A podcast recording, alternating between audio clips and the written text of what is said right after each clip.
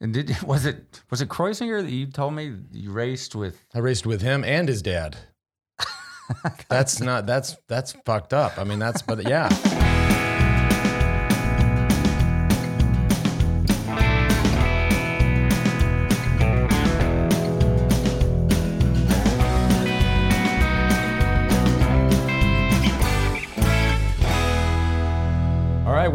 To the Stages podcast with my host, co-host rather, JB Hager, talking about the Amstel Gold Race. What a young, like a baby of a race, JB. You only been around since '66.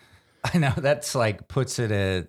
It's been around half as long as some of the classics we've been talking about. If Yeah. if not even less. Right. It's just it's a baby race. 261 what did i have it at 261 kilometers for you americans that's like 160 miles Ooh, long day six hours and 40 minutes for the winners And and you you have a love of this race. yep I mean, it, it's personal to you. It's dear to you, however you want to describe no it. i always um, look my love of, of the netherlands goes way back I, when i was um, not to, to get all sappy on you people but uh, when i first went to europe in late 92 or throughout 93 i had a girlfriend in Wait, how old were you when you first well, went 90, to Europe? I was 20 when I first got over there. Talking 20, about- 21, yeah. About a baby. I was- You yeah, know, that's yeah. that's that's I- probably got to be scary. You know, long ways from home. You know, didn't know anybody. Anyways, I, I got a girlfriend in 1994 from uh, from Holland, um, um, who was also a cyclist, Daniela Overgaag, who was this Mm-hmm. beautiful girl, and everybody was, you know, everybody wanted to be uh, her boyfriend. So somehow my my dumb ass managed to do it, and so Was it your Metallica T-shirt? It was um, ma- that or the maiden tea. I don't know which. Uh, she she had never heard of either, but um, no. But it was just uh, enjoyed my time in that country with her and her family, and then later on in my Oh, so it was kind of serious. You're like meeting the family and everything. oh, for sure. Stay at the house, the whole yeah. It was it, that was your, fir- it your maybe too serious.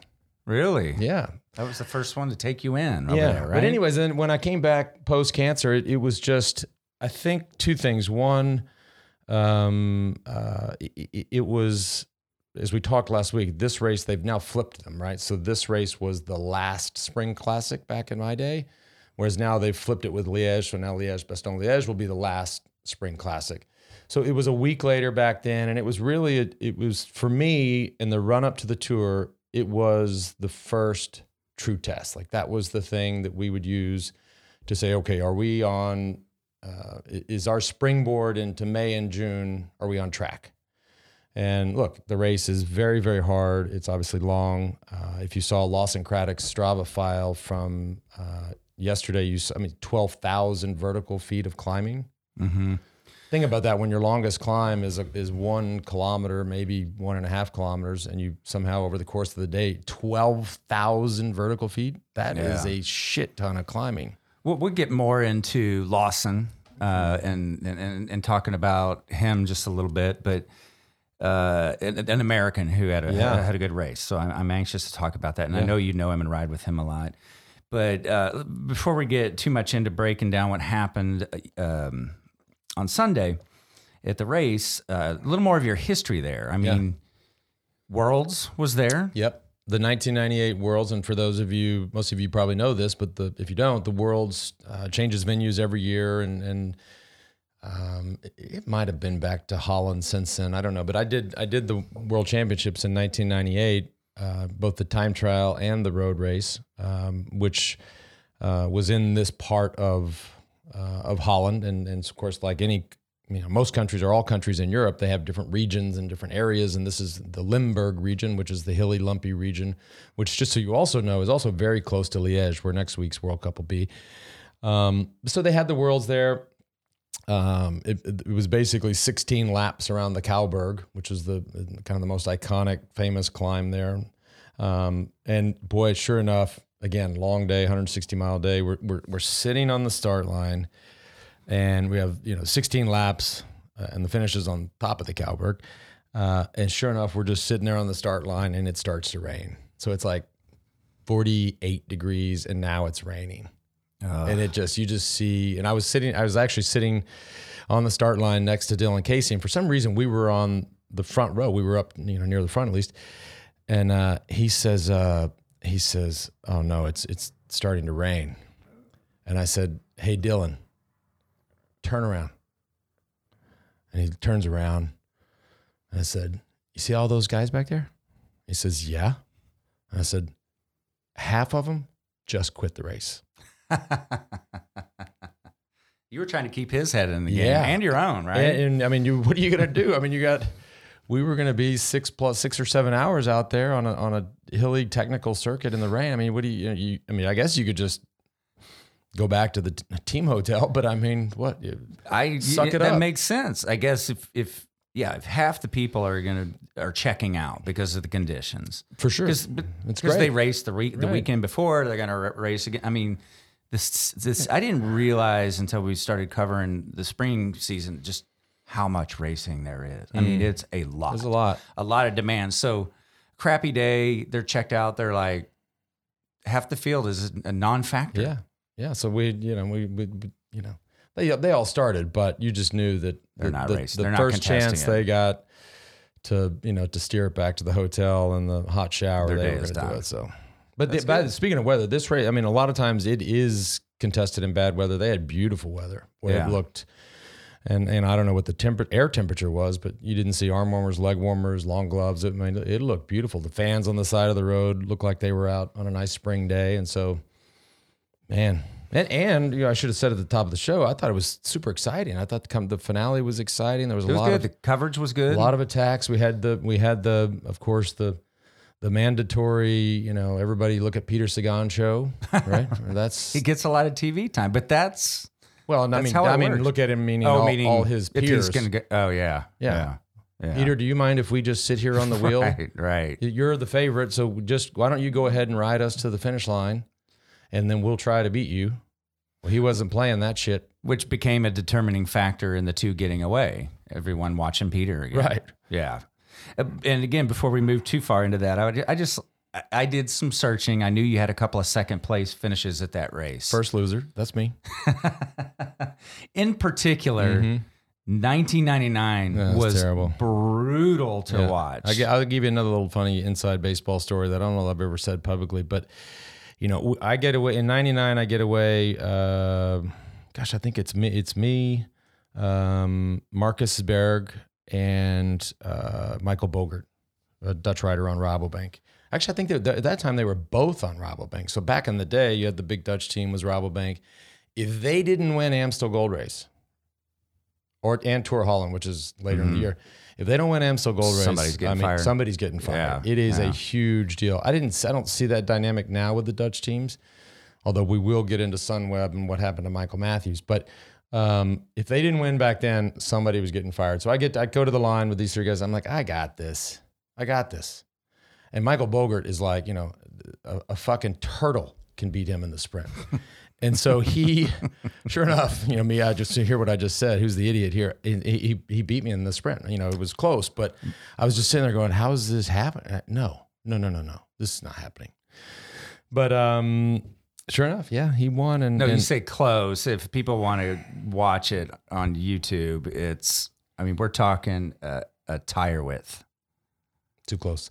But we so we're standing on the uh, uh, uh, standing on the podium, and you know do, they do the shot where everybody gets on the top step, and you put your arms around you. You know they take the picture and everything. And I, I leaned in and I whispered in his ear and I said, um, "You can pay me back in July." and he he looked at me like Like you gave- like no like no like no like what what are you talking about July? What are you what are you gonna do in July? Because nobody this is my sort of my first year full year back. Mm-hmm. He's like. Oh yeah, no What- one what- was what- even thinking yeah, about what's you. He, what's July. he talking about July? and I'm like, you'll see. No one knew at that point, but that's what you were aiming Yeah, for. we've talked about it since. I was like, remember, I told you, you can pay me. You can pay me That's back. a great story. Yeah, That's a great story. In 2001 was another race where you got second if somebody wants to. Erik to. Dekker. Now that I should have that you know that particular episode or, or, or edition, I knew that. I mean, Dekker was fast. You know, obviously, home race. I, I had no chance, other than to try to get away, which I, I couldn't get away. And then, yeah, he was going to beat me. Okay, now we'll we'll talk a little bit about more we what we saw in the race. Like I was shocked.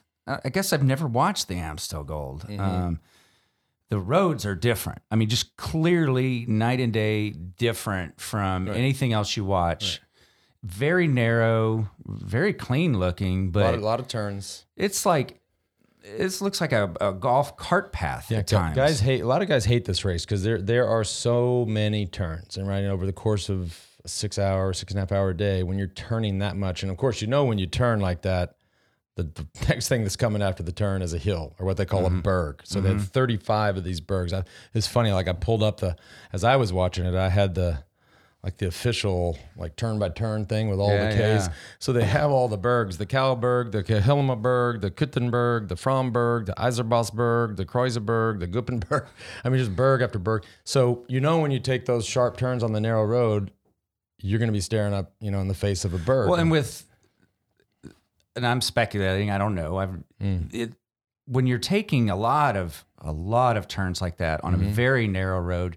You're not sweeping and keeping up the speed like you do in a lot of other races. you are when you're in the front. That's the difference. okay. You get to you get that you, you can take that corner.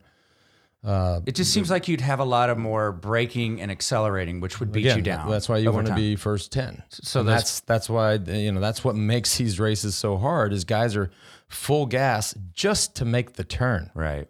Oh, and then you're out of the turn, and now you got to start the climb. And if you're and if you're in the back, just keep in mind, you know, if you're in the back half, you are braking, and the first half is sprinting. They're gone. So just you Yeah. can- you- it It's the rubber band effect. Yeah, it is just what they call it. Um, it gets a real accordion thing there's going. no there's no smart way to to to ride in the back in a race like this. But again, I mean, this is this is why people a lot of guys just don't like the race. If it's wet, it's very dangerous because of those all the tight twisty turns and you know the one thing I, the only thing I will add about the roads is as opposed to what we saw last week, obviously in Roubaix and, and even in Flanders, the pavement uh, and the the road surfaces in Holland are, are very nice. So when you see them ride, I mean, it's it's a smooth surface. There's no, you know, mystery, you know, uh, surprise cracks in the road that that come up in places like Belgium and, and France. But um, nonetheless, it, it it gets hard. Look, all those turns again, twelve thousand vert.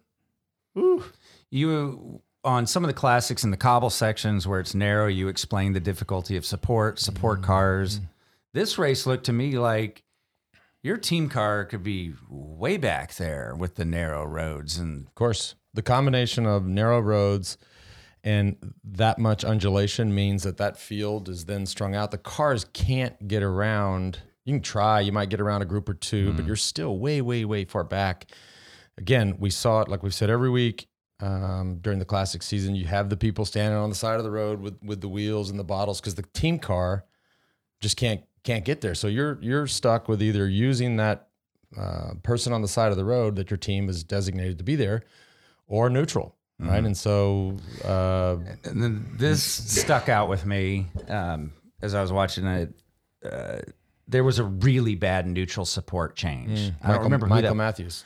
horrible. Right. I was watching it and it was like, it's like you know, if you watch car racing, like it's just so fine tuned, and most bike racing, you just see it, and it just felt like an eternity. Well, yeah, it was because it was an eternity. Actually, were you, were you watching that and cringing at the same time? it well, yeah, because you had Michael Matthews, who was two things. One was, in my opinion, one of the top three favorites, um, but more importantly, races for a Dutch team. So Mm-hmm. going back to this thing I talked about, you know, from my generation, where it, it is a huge race for these Dutch teams. Sunweb is is the biggest Dutch team. Um, and he's perfectly suited for this race. If anybody can hang in there and and, and come around Peter Sagan, it's Michael Matthews in this race. A home, essentially, he's Australian, but it's essentially a home race for him. Lots of pressure from the team and the sponsor. So he he you know has a rear. We don't know if it's a slow leak or or something.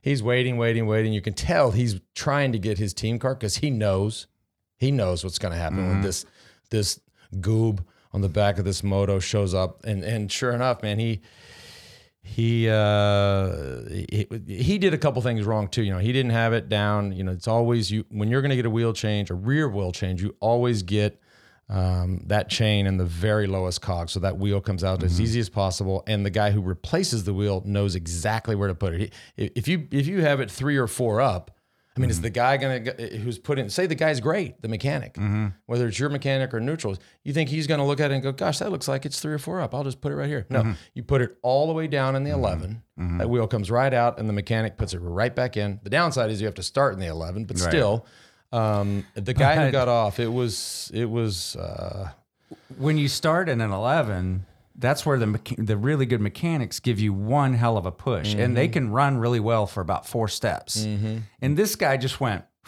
yeah, like barely nudged him i was Yeah. watching i go that's like one of the worst wheel changes i've ever seen Yeah, yeah. It it it, it um it definitely. I, th- I think it changed the dynamic of this race. I think if he's there with his skill set uh, al- alongside Sagan, um, yeah, it it changes the the certainly changes the ending. I, I'm not saying that, that that Michael Valgren wouldn't have won, but it would have. It would have changed things. all right I'm, gonna- i want to ask something that's pretty naive but um, as i saw the neutral shimano car there's wheels there were a lot of the, the wheels on it for neutral support obviously but there were also a handful of bikes do they really do they offer neutral a neutral bike They do. They do. I mean, there are times when when it isn't your wheel that's broken. It's a, uh, you know, I mean, your damn seat could fall off or something. Who knows? You know, you got to. So yeah, they offer bikes. I mean, and things have to be pretty bad, or you're doing really well to take a neutral bike, right? Uh, but it happens. It happens. Have you ever taken one? No, I've never taken one. No, so you have a few choices. One is you. Uh, it depends how desperate you are. You, uh, a, a team leader always has, whether it's the classics or the big tours or any race, always has somebody on that uh, on the squad that day that has a fit very similar to them. And if and if and there's always the poor guy that has to have his fit be similar to my fit. right. To So- whoever is supposed to. He's like, my bike doesn't really fit. They're like, I don't care. it fits Lance perfectly. I but- never knew that. Yeah. So, So who was it? Who was uh, it? Chechu? So I would, Chechu I would, I would always take Chechu's bike because he's the sweetest guy ever. But if I ever needed a bike, so you could take that bike, you could didn't take know. a bike from the car, um, which is your true spare bike, right? Right, That's right, right. that's the best case scenario. Or you could take one from neutral support, which I never had to do. Again, it comes into all these complications. Uh, you're riding speed plays, and the, and the neutral bike is Shimano pedals Right. or, or time. You know, it's it's just all different. Like how do you the seat height, the reach, the extension, the the whole thing. You know, in our day, you know, assuming the pedals worked, you'd get on and they had a quick release instead of a bolt for the seat. So you'd sit there and try to get the seat height right. Um, I suspect now, and if they don't, they should because this makes perfect sense. Those should be hydraulic, where you're as you're riding along, you can just fine tune the seat height. But yeah, that that you know, you know, look, nobody's ever. There's no images of anybody crossing the finish line on a neutral support bike. It just doesn't. no- nobody wants to be on that thing. No, I just I didn't even know it was a thing. Yeah, I mean, that, Um, normally if they have to ride them, they'll ride them for as long as they have to, and then get that team car up there and then switch to their spare bike. Yeah. Why, in your opinion, why isn't Team Sky representing like the powerhouse team that we all have seen for the last several years? It's a great question. I, I think. Look, I think there's the obvious. I think there's everything that's hanging over uh, Team Sky, Dave Brailsford, Chris Froome. Um, we've talked a lot about this. We did a whole episode on it. I mean, they can talk all they want to talk about how they're moving forward. I don't who would ever say such a thing, um, and that they're focused and this is not a distraction. But it, it, I mean, the fact that Michael Kwiatkowski is not in the front that front group with, I mean, look at the names that are in that front group, great riders, but uh, on any normal day he's there with one leg, and Yeah. so something's going on. I, I don't, you know, I, I have to think it's it's pretty distracting. They're just distracted, is your guess? Yeah, I mean, yeah. yeah.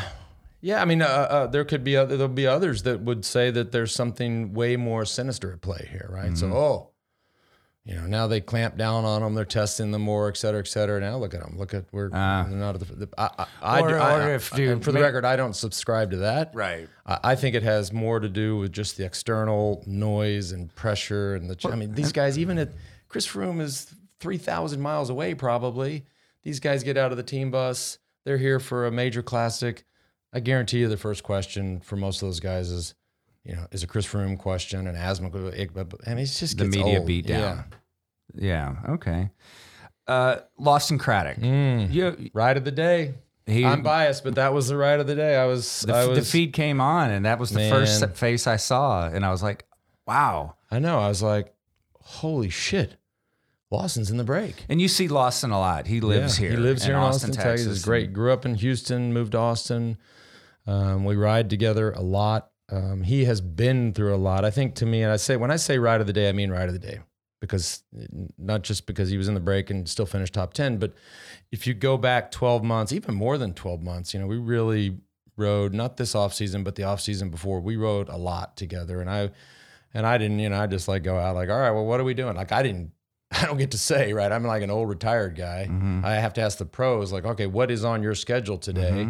And he would say, you know, one day we did six hours, 120 miles, and he had three. He said, I have some intervals. I said, okay, well, what do you got? And he says, I have three 75 minute intervals at some ridiculous wattage. I said, what? I said, you're going to do three hours and 45 minutes of intervals? I said, I'll, be, I'll just sit on the wheel. So I sat on his wheel the entire day. I just rode behind him. hmm And I, but I was sitting there going, what?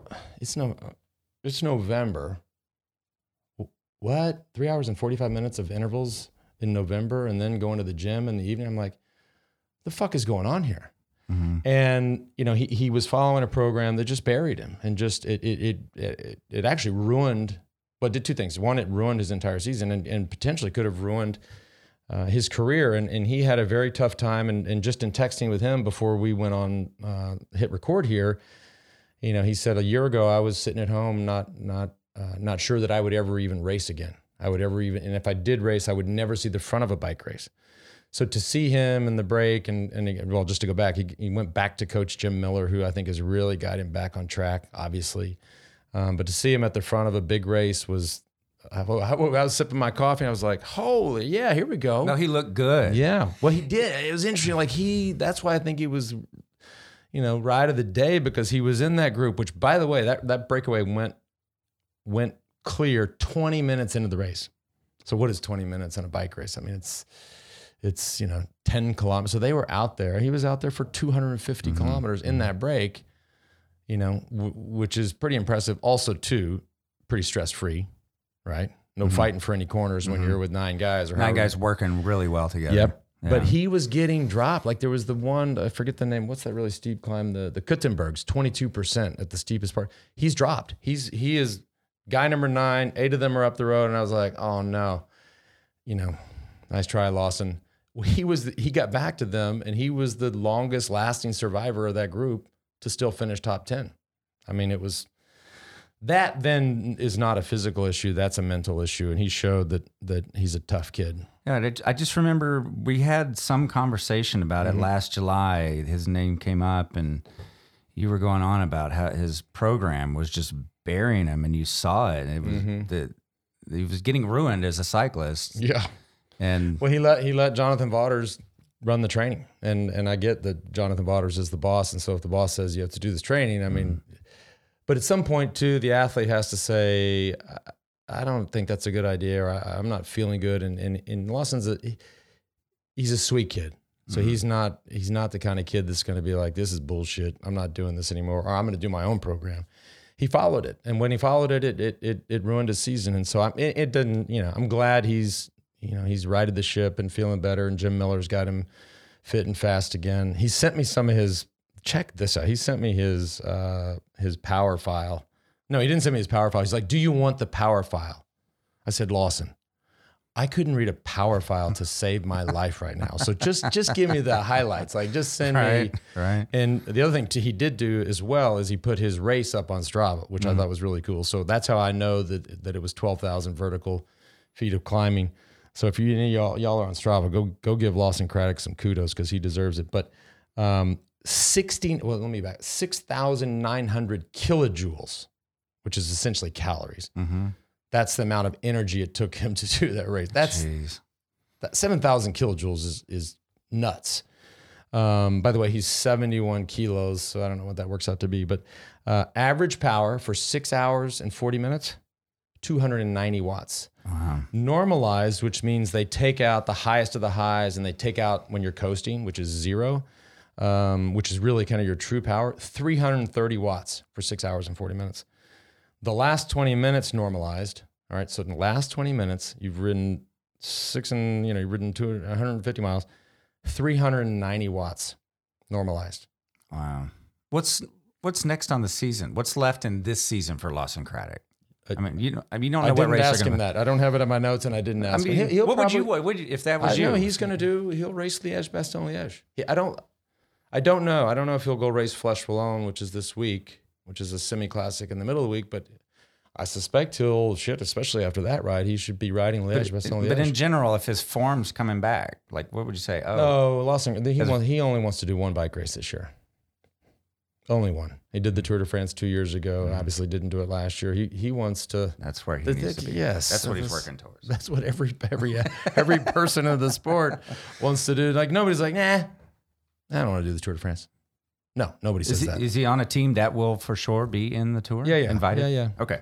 yeah. They're All in. Now let's break down the the, the finish. Mm. That was exciting. He's- and yeah. but all, and the cameras are always and eyes are He- on Peter Sagan. So he, yeah, of course, you know, every every everybody in that front group was looking to Peter to do the work. By the way, if he could have pulled off a victory, I mean, to win Roubaix and then bounce back and win Amstel, that is unbelievably difficult to do, and shows the versatility of Peter Sagan. And look, if things go a little different, he easily could have won that race if he has a teammate, an old friend, somebody just to keep that tempo high enough so that they all stay together. But on the flip side, Astana had two guys there. So you had mm-hmm. J- Jacob Fuglsang and Michael Valgren. Fuglsang keeping, you saw at one point with 5K to go, uh, was riding tempo on the front and Valgren was just sitting on the back. Alpha, uh, this kid, this French kid, Alaphilippe, uh, goes from Quickstep, goes back and yelling at him, get up here, pull, you know, et cetera. Because he, he knew what was going to happen. He went once, they brought him back, but then then he went again. That kid has a nose for for bike races. I mean, this is his second classic win this spring, and um, you know he's super versatile. He can win two classics in the spring. He can go to the tour like he did last tour and be um, the top domestique for somebody trying to compete for the yellow jersey. You'll remember what he remember he got all all the trouble last summer for You'll have to remind everybody. Of that. yeah. So uh, you guys, if you, for those of you who don't remember, so Fabio Aru, you know, this was just he never had good position, but he was in the yellow jersey. Sure enough, uh, steep uphill finish during the tour last summer. He he gets out of position again, and the gaps start opening up, and he loses the jersey. So the NBC Sports interviews Valgren at the finish line. And what happened? What happened? Was he not communicating? What you you know? Why, why was he not in position? Valgren said, "I don't know." And, and Valgren says to the NBC guy, he says, "Oh, so who has the jersey?" And the guy says, "Chris Froome." And he goes, "Oh, good." And I mean, the team's like, "Wait, what?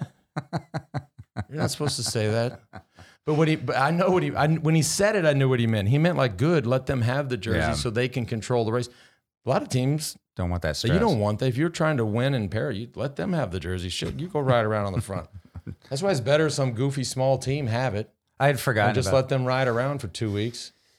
as we again it's- fun to talk about Sagan, and so I don't want to be just cliche and just keep bringing up Sagan. I want but, be first at the velodrome. but everybody is when the, when they went, Mm-hmm. everybody's watching Sagan's wheel. It was up to him. Hey, you're the world champion. You won Paris Roubaix. You chase this Mm-hmm. down. I- In your mind, is Sagan like, hey, I've already got a Roubaix win under my belt. You need this more than I do. There, there's nothing. He he's not. I've never. I don't know Peter Sagan, but I don't. I, don't- I, he's not stupid. I mean, he's, he just at some point you just have to say, look, I. There's nothing I can do. Yeah. Right. This is inevitable, and and. You know, he'll he'll he'll wait. He'll have other chances to. But the the Sagan dynamic and and his form right now. Mm-hmm. I mean, does it, tactically is did that did Valgren maybe use that to his advantage? Everyone's walking Sagan and watching Sagan in this break. Here's where I'm doing my attack. of course. And if Sagan doesn't chase, I this is my gap. And he had a teammate. Right. I mean, the, that was that Right. was why he was able to do what he did, and and he got a little lucky. I will also say in the last 400 meters when Roman Kreuziger came, you know, got nervous because Gasparotto was about to catch them. By the way, Kreuziger has won this race once before, and Gasparotto has won it twice. He looks back, sees Gasparotto fast, you know, quickly approaching, so he goes around um, Valgren. And I mean that was the kiss of death. And Valgren's Yeah. like, okay, thanks, thanks for the lead out, and Yeah. just I mean easily won. And did was it was it Kreuziger that you told me you raced with? I raced with him and his dad. that's not that's that's fucked up. I mean, that's but yeah.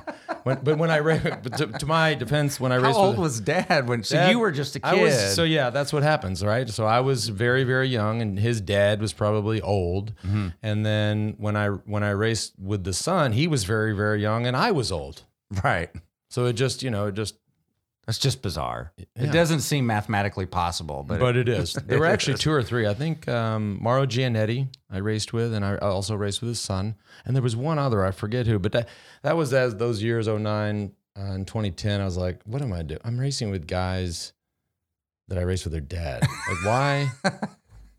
what the fuck am I doing here? it's just seriously. funny. It's just no, yeah, right. It's funny now. It's very funny. It wasn't funny then. All right. Any final thoughts on what we saw over Amstel Gold? That was an awesome race. I enjoyed Yeah. it. And what's next for us? Well, I don't know if I don't think we're covering. Look at check it. I was in. um I don't know what were we doing. I think I was like inventorying art. That sounds really lame, but I was like digging through my storage unit the other day, and I came across. There's all kinds of crazy old trophies and shit in there. Like there's all these tour things, and someone we brought over here, but. Is the Kmart Classic from West Virginia in '94, uh, The Kmart 93? Classic. Yes, the overall, and I think I have a couple stage win trophies from the Kmart Classic. And then I came across Oh boy.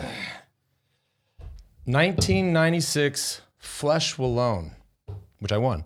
Um, but this is what I don't know what it looks like now, but this it's even still it's like all dirty and dusty and gross. But yeah, so you've got uh, what does that say? Winner it says Vainqueur, and then down here, uh, 1996 Flèche Wallonne. Wow. So that's our next classic, semi-classic, right? So you have those midweek classics that are not 260 kilometers, but 200 kilometers. But Flèche is a is an iconic, you know, an iconic one And day if you have one of these, apparently underneath your podcast desk is the place to keep it. No, I, I have it. It's on the side. I don't know. I brought, we brought it. I was going to clean it up and put it on the shelf with all the other stuff up here, but um, you know, and then, I was thinking the shelf needs to rotate some do- stuff okay. in and out. Oh, all right. Well, we'll get on that. Um, I don't have anything to do today. I'll do that. So that's this this week, and then next weekend is Liège Bastogne Liège, a race that, uh, very similar to to Amstel Gold Race, but probably I don't want to say harder, but the climbs are are harder and longer. Um, weather can be a factor, but uh, and and also just personally a race that I always really really wanted to win. Yeah. and, and just uh, another race I, I was second in uh, time or two, and it just I just never.